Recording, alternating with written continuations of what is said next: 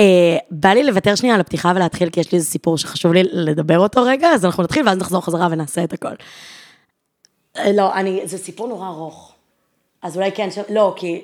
אתה מבין מה אני אומרת? אני רוצה שנייה, בוא נעשה את זה רגע, ואז תבין על מה אני מדברת, ואז זה, בסדר? אז ככה, לפני כמה חודשים אה, התראיינתי לעבוד בגוף תקשורת גדול ומרכזי, שכולכם מכירים, אה, אחרי שהבנתי שהתוכנית הקודמת שעבדתי בה יורדת מהאוויר, וחיפשתי משהו אחר. והגעתי לרעיון עבודה, ו- וקצת חששתי, כי באמת זה היה כאילו ביג, זה מקום מאוד מאוד נחשב. ובאתי ודיברתי איתה, ו- והיא הייתה מאוד, אה, מאוד בעניין. היא אמרה משפטים כמו, אנחנו נותנים 150% מעצמנו מהעבודה. אנחנו שהידים, אנחנו משיגים כל דבר, אנחנו הראשונים, אנחנו הכי טובים. אנחנו מושקעים כולנו בעבודה, העבודה זה הדבר הכי חשוב.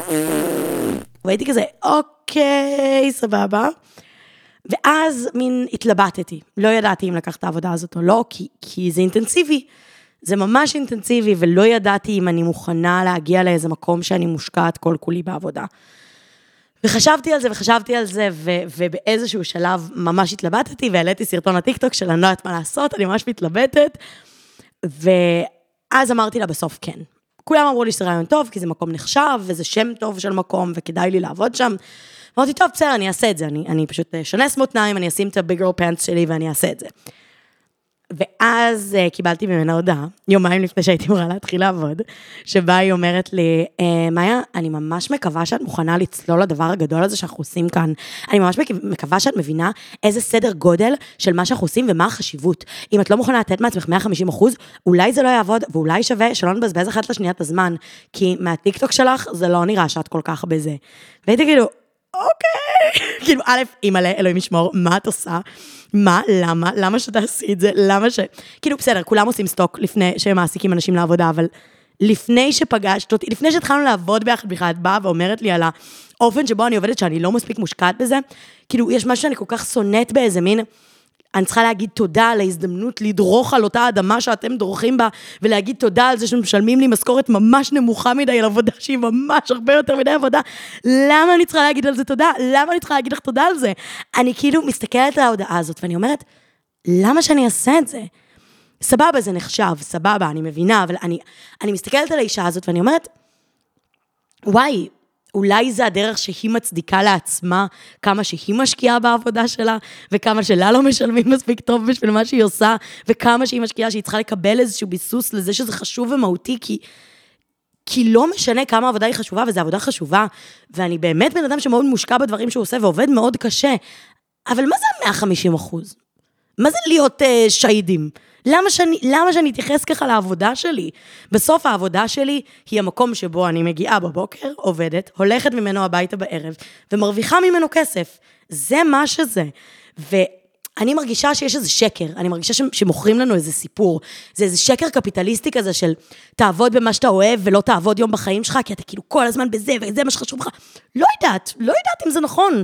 לפעמים זה גם בסדר לעבוד במשהו שאתה קצת אוהב, והוא מספיק טוב בשבילך, ואז לעשות את הדברים שאתה אוהב לא בעבודה, נגיד, להרוויח מספיק כסף כדי לחיות חיים שהם טובים ונוחים, ולאו דווקא לממש את כל ה...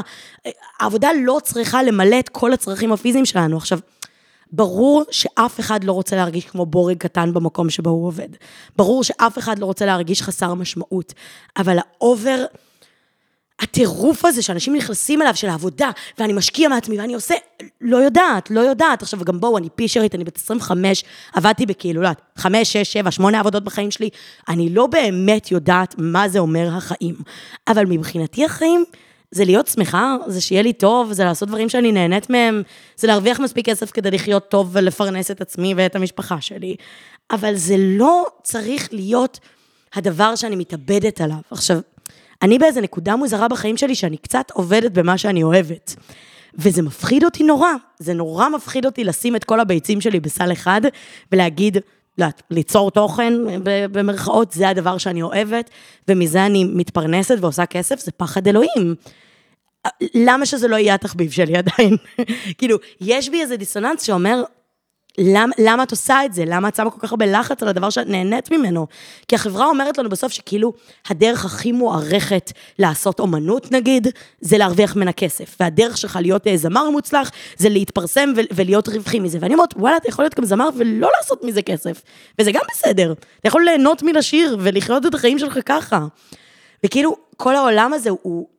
יש בזה משהו ש, ש, שנורא מרתיע אותי בטוטליות הזאת, כי כי אני לא צריכה להיות שהידית לגבי העבודה שלי. אין בעיה שאני אשקיע ואני אעשה המון, ואני גם, מי שעבד איתי במהלך החיים יודע שאני בן אדם מאוד, אה, מאוד טוטאלי ומאוד מושקע, אבל אני קצת מערערת בדבר הזה, כי אני לא בטוחה שעבודה זה הדבר הכי חשוב. ומצד שני גם אני אומרת, לא יודעת. יש איזו הזדמנות בעולם הזה לעשות כל מיני דברים ולהרוויח כסף מדברים שלא חשבנו שיהיה אפשר פעם לעשות. וזה גם מעניין. אז לא יודעת, אני נורא מתלבטת, ואני בעיקר מאוד חוששת מהצעד הזה שעשיתי של, של לוותר על עבודה רגילה, וללכת לעבודה שתלויה בי, ומה שיש לי לומר, כי זה מפחיד, זה מפחיד מאוד.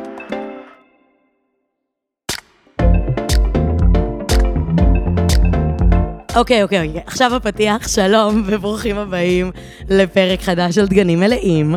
אני מאיה, ודור פה איתי, אנחנו מדברים על עבודה, אז מה קורה? אמ, ובואו נתחיל, בואו נתחיל להיכנס לזה. בגדול, מה שאני אומרת, שזה כאילו לא משנה אם אתה בן 16 אה, ועובד בגלידריה, ובין אם אתה בן 40 ועובד בחברת ביטוח, או אם את בת 29 אה, ועובדת בלוליינות, מה שכאילו, מה שאתם עושים הוא בסדר, כל עבודה שתעשו היא, היא, היא טובה, כי, כי, כי היא נותנת לכם את מה שהיא צריכה. עכשיו, בסוף אני אומרת, יש איזה משהו בלקחת את התחביב שלך ולהפוך אותו למשהו שאתה מרוויח ממנו כסף, שהוא קצת מבאס.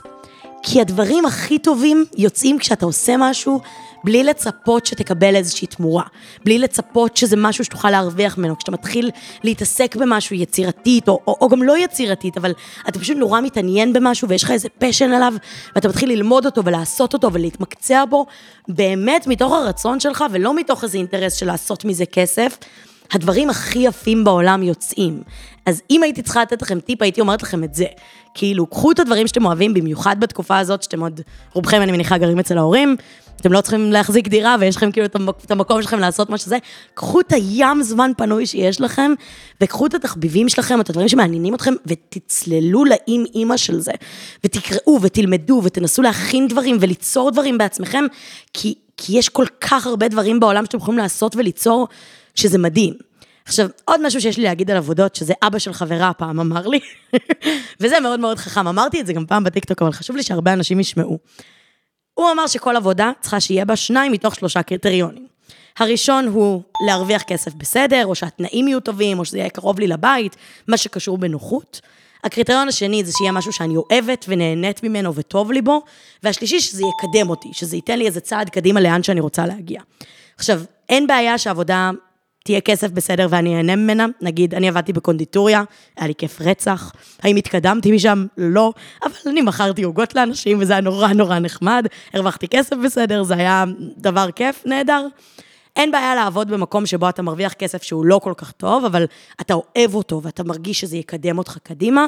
וגם אין בעיה לעבוד במקום שאתה לא כל כך אוהב, אבל אתה מרוויח כסף טוב והוא מקדם אותך למקום שאתה כן אוהב. אז למצוא איזשהו איזון בין הדברים האלה, אבל לא להתפשר. זאת אומרת, לא להתפשר על מקום שבו אתה גם לא נהנה וגם לא מרוויח כסף, או, או גם לא מתקדם, וכאילו, צריך למצוא איזה איזון בדבר הזה, שכאילו, זה בסדר לעבוד בחנות פרחים. זה בסדר גמור, זה דבר נהדר, זה כיף נורא, להכין זרים לאנשים ולפגוש אנשים ולהרוויח כסף, בסדר. לא צריך שכל עבודה תהיה התגשמות כל החלומות שלכם, או השאיפות שלכם, או, או העתיד של מה שאתם רוצים לעשות.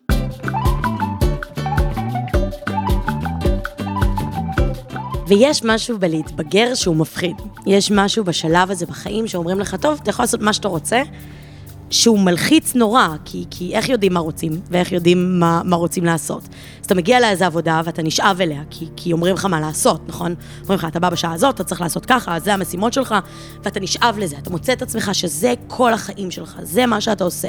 או לפחות זה, ככה אני מרגישה, אני לא יודעת אם כולם מרגישים ככה, אבל יש לי נטייה מאוד גדולה להישאב לדברים שאני עושה ולהיות מאוד טוטאלית, אבל זה גם בסדר שזה לא יהיה המרכז של החיים שלכם. אני נותנת לכם פה לגיטימציה שהעבודה שלכם תהיה רק העבודה, ואז בזמן הפנוי שלכם לעשות את הדברים שאתם אוהבים.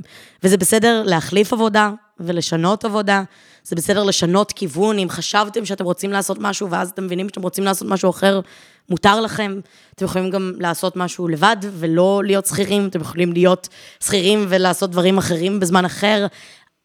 אף אחד לא אומר לכם מה לעשות, ויש לכם חופש מוחלט לבחור מה שאתם רוצים.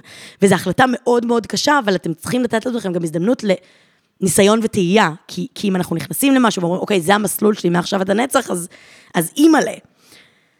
ועוד נקודה שיש לי בעניין הזה, זה קצת על הקורונה, שאני מרגישה שלפחות אצלי הכניסה איזו חרדה חדשה של אה, יציבות. אני באמת, התמזל מזלי במהלך כל השנה הזאת עדיין עבדתי, עדיין היה לי מקום עבודה, עבדתי בתקשורת, אז זה לא נפגע בזמן הזה, אבל ראיתי המון המון אנשים מסביבי, כאילו מאבדים את, ה, את היציבות שלהם. בעיקר כי הם איבדו את העבודה שלהם, והעבודה היא כל החיים.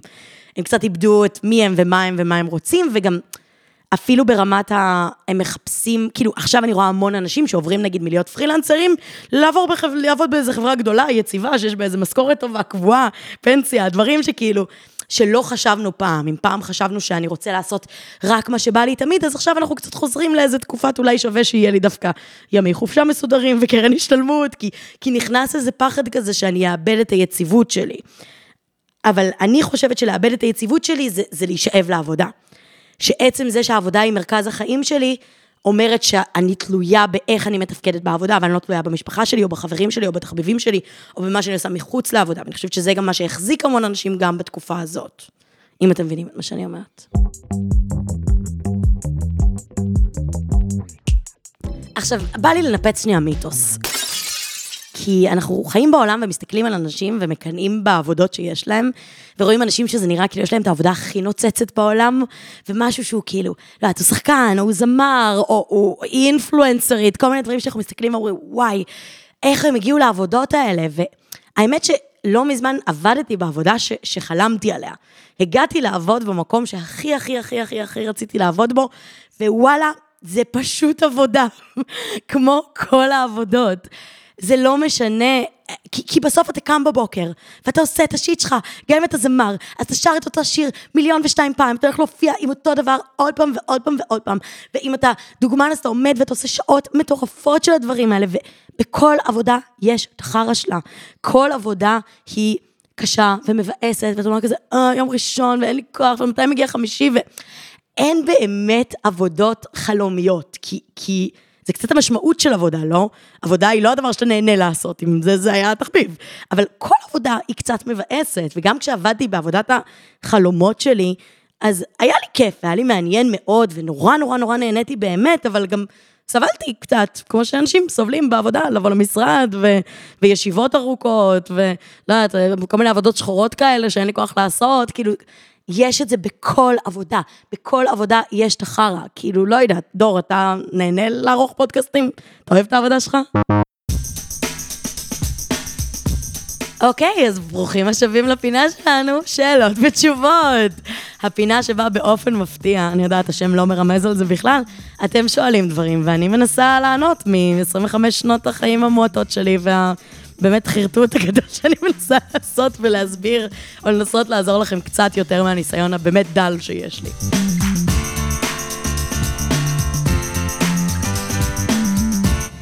אז השאלה הראשונה היא, איך זה לגור עם שותפים?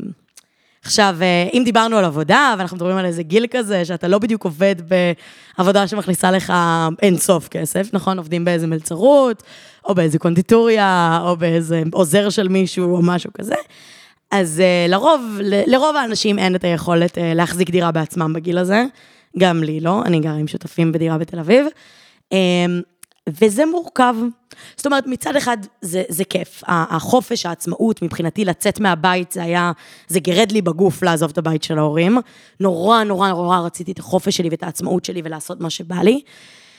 אבל לגור עם שותפים זה מורכב, זה דינמיקה כמו כל דינמיקה בין אנשים, לכל אחד יש את ההרגלים שלו ואת האופי שלו ואת הדברים שהוא אוהב בבית או שונא בבית, או שבא לו בטוב שאנשים עושים, או לא בא לו בטוב שאנשים עושים, וזה מייצר אה, חיכוכים.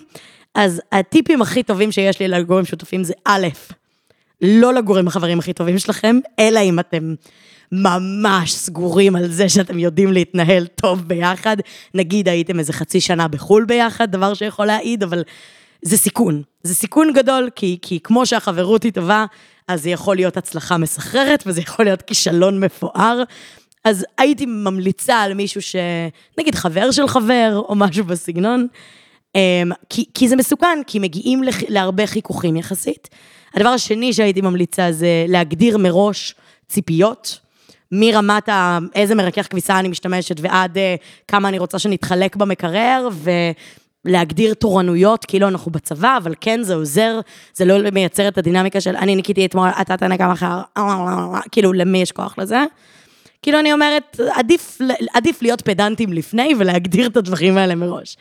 אני, כשנפרדתי מחבר שלי לא מזמן, אז אה, הייתה לי איזו התלבטות אם לגור לבד או לגור עם שותפים, ונורא פחדתי מלגור לבד, נורא לא רציתי אה, להיות לבד בסוף היום. אמ, אבל אם אתם אנשים שזה בא להם בטוב, אז, אז יכול להיות שלגור לבד זה עדיף, אבל לא תמיד התקציב מאפשר את זה. אז הייתי אומרת לנסות למצוא אנשים שהם כזה ב vibe טוב, שאתם מרגישים שאתם יכולים לתקשר את הבעיות שלכם בצורה טובה. ו- ולמצוא בזה גם את הכיף, ולנסות לייצר, לא יודעת, מנהגים של הדירה, ודברים שכיפי לכם ביחד, וזה, אבל אני אגיד לכם מעכשיו, זה לא כמו בחברים, זה לא נראה ככה. אתם לא כאילו, אה, כל החברים באים וזה, וצחוקים, לא, פשוט כל אחד עושה את השיט שלו, חוזר לחדר שלו. שוב, זה תלוי עם מי אתם גרים, כן? אבל ככה זה עכשיו אצלי, זהו.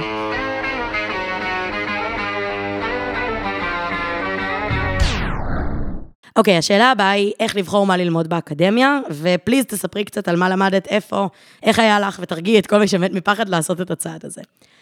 אז ככה, אני עקרונית, עקרונית, עקרונית על הנייר, סטודנטית שנה ג' באוניברסיטת תל אביב, לרב תחומי מדעי הרוח ותקשורת. Uh, בשנה האחרונה לא, לא למדתי כל כך, עבדתי משרה מלאה והזנחתי קצת הלימודים. והחוויה שלי מהאקדמיה הייתה מורכבת. כי מצד אחד הגעתי מאוד מאוד מאוד סקרנית, ומאוד רציתי ללמוד. אני גם באה מבית ששני ההורים שלי הם אקדמאים כאלה, רציניים, ויש איזו ציפייה שאני אלך ללמוד משפטים ואהיה פרופסורית, אבל uh, זה פחות אני, אני לא יודעת אם שמתם לב מזה. Um, והגעתי ללימודים, ב, ב, בהתחלה נרשמתי לפסיכולוגיה ומדעי המדינה, ואחרי שבועיים עברתי לתקשורת ומדעי הרוח, והייתי נורא מבולבלת, כי, כי באמת הייתי סקרנית ורציתי קצת לטרוף הכל. ואני מרגישה שהלימודים באיזשהו מקום זה קצת כמו הצבא, באווירה הזאת שאין לך מושג מה זה עד שאתה נכנס, כאילו, זה נורא קשה להבין.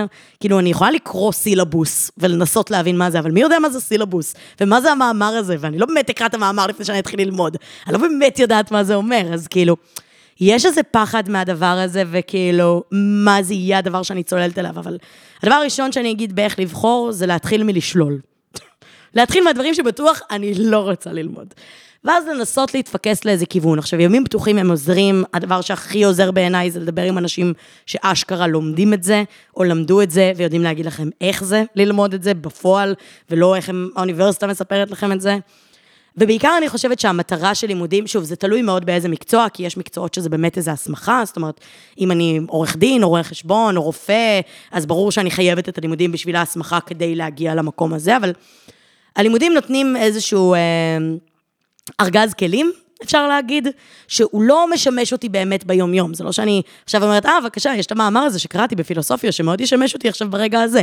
אז אומרים שנותנים לכם איזה ארגז כלים, נכון? בלימודים, זה מה שאמרו לי לפחות, שכאילו, אני אקבל את הכלים כדי לעבוד במה שאני רוצה, אבל זה לא בדיוק ככה, זה לא בדיוק עובד ככה. זאת אומרת, לאו דווקא יש קשר בין מה שאתה לומד למה שאתה עובד בסוף, לאו דווקא יש קשר בין, בין איך אתה לומד, כאילו, הציונים שלך לאו דווקא משפיעים על העבודה שלך, העבודה שלך לאו דווקא קשורה במה שתלמד, יכול להיות שתלמד משהו אחד ותעבוד במשהו שונה לחלוטין, ו...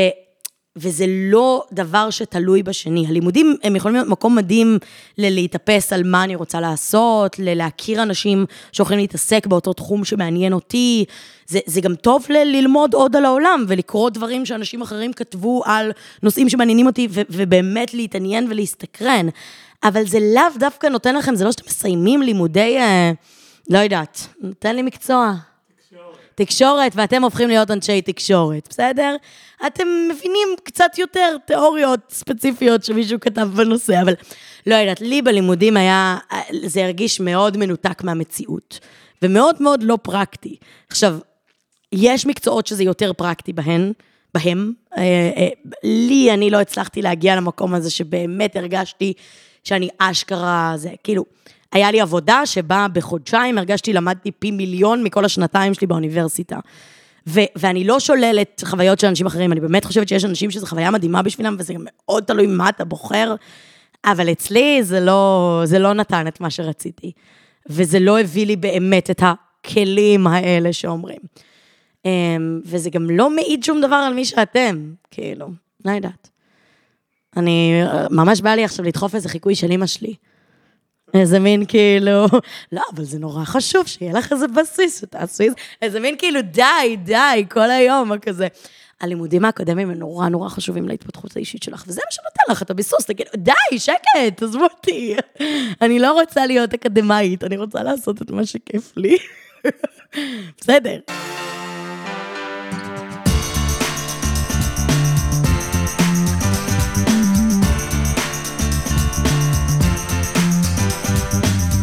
טוב, אז אנחנו לקראת סיום, ואני מרגישה צורך להתחיל להתנצל.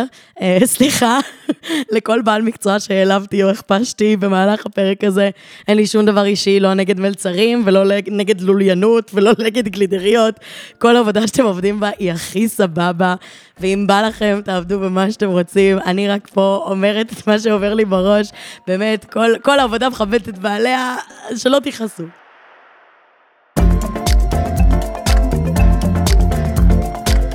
אוקיי, אז עד כאן לפרק של היום של דגנים מלאים, ואם אתם שומעים את הפרק הזה ואין לכם עבודה, ויש לכם הרבה זמן פנוי ואין לכם מה לעשות, אז אתם מוזמנים להפיץ אותו לחברים, למכרים, למשפחה, לבן אדם שראיתם ברחוב סתם ככה, אה, לשלוח למי שאתם רוצים, כי זה ממש עוזר, ככל שיותר אנשים שומעים את זה.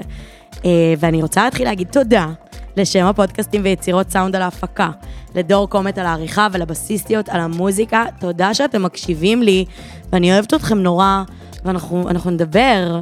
ביי יוש.